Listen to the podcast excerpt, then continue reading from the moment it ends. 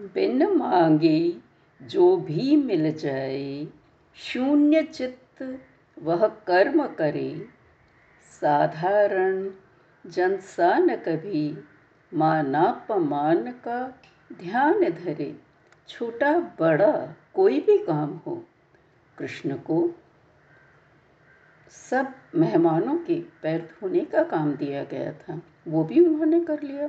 उन्हें कोई अपमान नहीं लगा।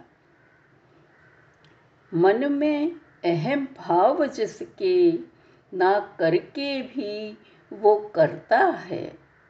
निरहंकारी करता दिखता फिर भी कुछ ना करता है।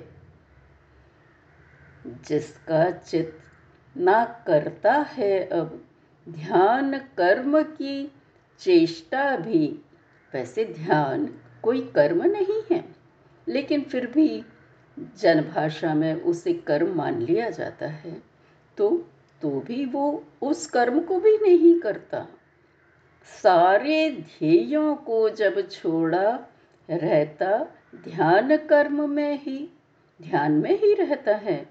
सजग वर्तमान के काम में, जो भी वर्तमान में है, खाली तो खाली, सामने कुछ आ गया तो कर लिया।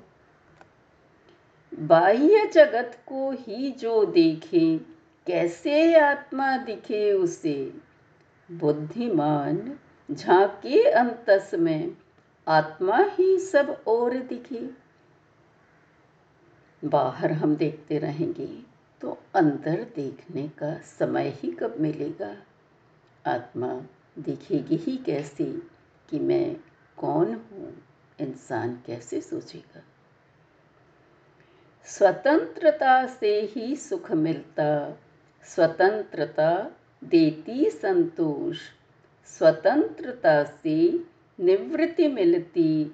स्वतंत्रता से मिलता मोक्ष।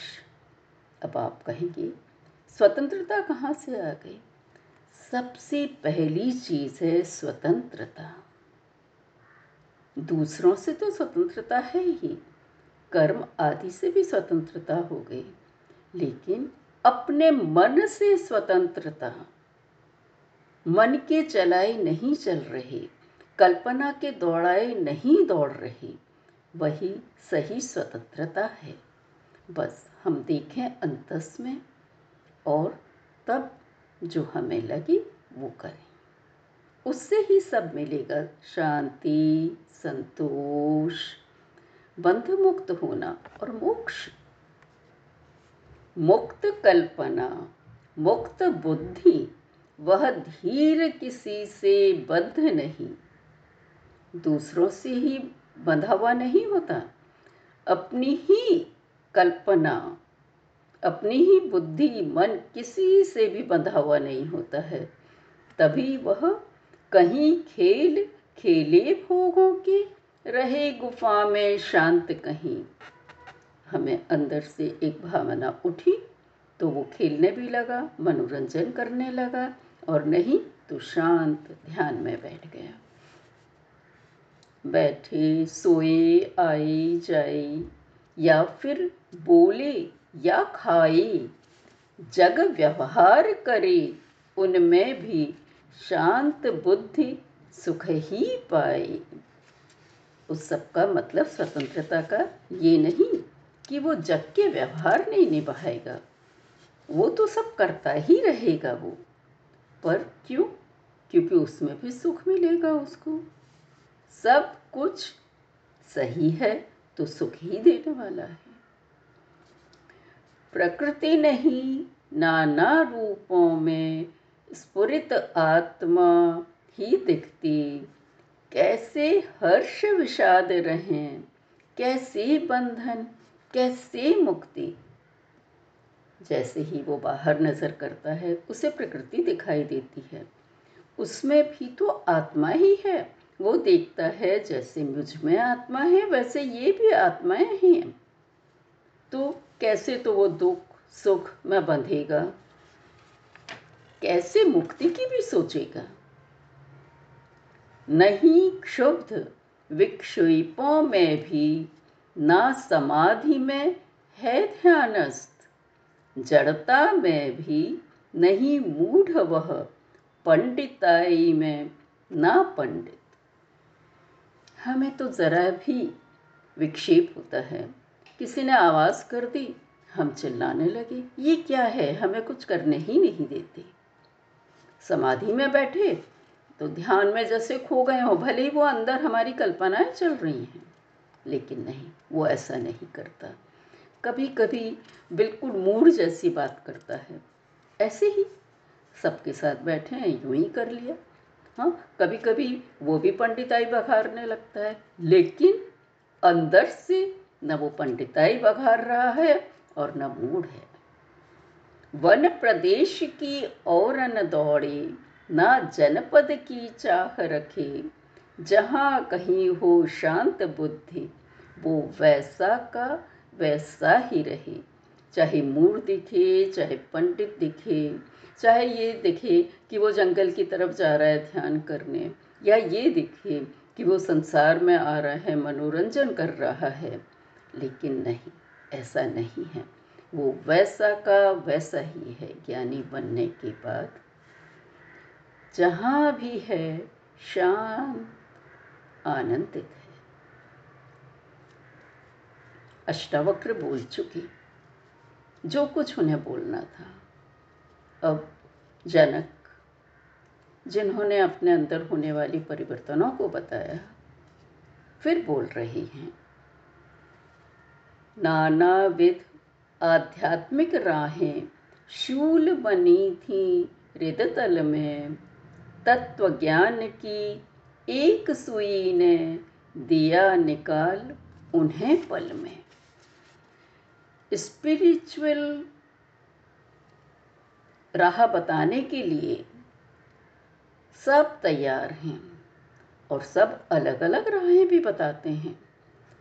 वो ऐसा कांटा चुभा हुआ था, जनक कह रहे हैं मेरे दिल में, कि मैं को शांति नहीं मिल रही थी, लेकिन आपने ही गुरु, जो मेरे को ज्ञान दिया, ज्ञान का सार बताया, बस उसने एक क्षण में ही उस कांटे को निकाल दिया है। अब मैं जानता हूँ, निज महिमा में स्थित हूँ मैं। अनुद्वेग, उद्वेग कहाँ? आत्मान, आत्मा रही कहाँ अब? अशुभ या कि शुभ रहे कहाँ? अब न मुझे कोई आत्मा से मतलब है, न अनात्मा से मतलब है। शुभ, अशुभ अच्छा बुरा कुछ भी हो, अब मेरे दिल में कोई बात नहीं उठती। निज महिमा में स्थित हूँ मैं, कहाँ समाधि लय है कहाँ? कहाँ मृत्यु और कहाँ है जीवन? लोक और परलोक कहाँ? इनके विषय में भी नहीं सोचता। रूप मेरा तो रहा निरंजन, शून्य कहाँ, नैराश्य कहाँ? पंचभूत और देह कहाँ अब? मन और इंद्रिय रहे कहाँ? अब तन, मन, कुछ भी नहीं बचा। खाली दिमाग रखो, वो भी नहीं बचा। निराशा आ गई, वो भी नहीं बचा। तो कुछ भी नहीं रहा, जो जैसा है, वैसा है। रूप मेरा है निह स्वभाव का स्पष्ट गुप्त अब रही कहाँ। करता कहाँ कहाँ है भोक्ता। निष्क्रिय शक सक्रिय रहे कहाँ। रूप मेरा तो सदा विमल है, कम ज़्यादा अब रही कहाँ। कहाँ ज्ञाता है, ज्ञेय कहाँ। ज्ञातव्य ज्ञान भी रहे कहाँ? जब जिज्ञासा लेके मैं आपके पास आया था, कि मुझे ज्ञान दो, मैं जानूं, कौन सी जानने लायक चीज़ है वो मुझे बताएँ। लेकिन नहीं, अब उन सब की कोई ज़रूरत ही नहीं रह गई है। उन सब का कोई अर्थ ही नहीं रह गया है। रूप सदा ही मेरा निर्मल, जीव कहाँ है? ब्रह्म कहाँ? कह माया, संसार कहाँ है? रति विरति भी रही कहाँ? कुछ भी नहीं है। सब एक ही है, वही है। रूप मेरा कुछ भी न उठाता। हाँ और ना, अब रहे कहाँ? मुझे किसी कार्य में, किसी चीज़ में हाँ और ना नहीं बोलना है। मन में ही नहीं आता। कहा एक या दुई कहाँ हैं? और कहूँ क्या? कहो यहाँ। अरे, न तो कोई अकेला यहाँ है परमात्मा जैसा, या कि द्वैत है। द्वैत अद्वैत के भी झगड़े नहीं रहे। अब मैं क्या और कहूँ? बस, जो जैसा है, वैसा है। सभी कुछ वही है। एक ही है। बस देखा जाए तो ये संक्षिप्त रूप अष्टावक्र का सब बता देता है। वैसे इसको कितना भी बड़ा पढ़ें जब ओरिजिनल किताब पढ़ते हैं, बहुत उसमें खो जाते हैं। बहुत अच्छी तरह से अष्टावक्र ने समझाया है। मैंने ये आपको सुनाया, जो कुछ लिखा, वो किस लिए? इसलिए कि अष्टावक्र किताब गीता को किसी धर्म विशेष के साथ जोड़ना न्याय संगत न होगा। किसी एक धर्म की पुस्तक मत मान लीजिएगा। यह तो मानव जीवन का काव्य है। धर्म की उन्मुक्तता है। देश, काल और जाति से परे जीने की कला है। किसी से बंधा हुआ नहीं है। यह अष्टावक्र का उपदेश उत्तुंग शिखर है यह जीवन का। धर्मांधता, परंपरा, रीति नीति के सारे बंधनों का यहाँ कोई काम नहीं। योग्य अयोग्य का विवेचन नहीं। भला बुरा कुछ भी तो नहीं है। बस सुखपूर्वक कैसे जिए, केवल यही बात इसमें दर्शाई गई है।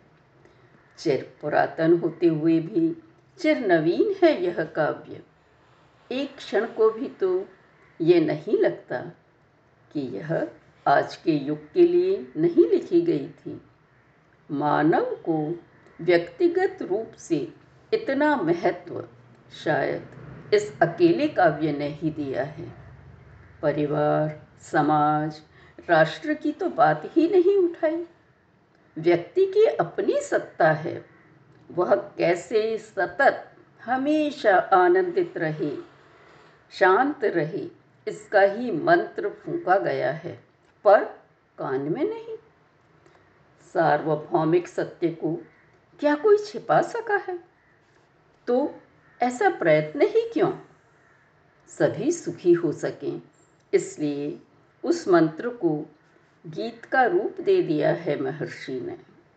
अब यह व्यक्ति पर निर्भर है कि वह उस गीत को बीज मंत्र बनाकर सुखी होता है या कि तोते की तरह रटन लगाकर वहीं का वहीं रह जाता है। जैसा हम अभी तक करते आ रहे हैं। जीवन को बोझ मानकर उसे और बोझिल कर लेता है या कि प्रसाद मानकर आनंदित हो जाता है। सारा दायित्व स्वयं व्यक्ति का है। सुखी है तो भी और दुखी है तो भी। वो किसी और को दोषी नहीं ठहरा सकता। इसमें देश, काल, परिस्थिति का कोई योगदान नहीं। व्यक्ति की मनस्थिति ही सब कुछ है। जनक को आलंबन बनाकर संसार के प्रत्येक व्यक्ति के प्रति यह गीता अष्टावक्र ने कही है। दूसरों की स्वतंत्रता पर आघात किए बिना, अपने भाव, विचार व कर्म की भी स्वतंत्रता कैसे बनाए रखें? इसका व्यवहारिक प्रस्तुतिकरण अत्यंत सहजता से यह आध्यात्मिक ग्रंथ गीता ही कर पाई है। कहीं कोई उलझाने वाली बात नहीं। इसे यदि हम जीवन में उतार पाएँ तो यह संसार स्वर्गादपि गरीयसी स्वर्ग से भी अधिक गरिमामय हो जाएगा। धन्यवाद।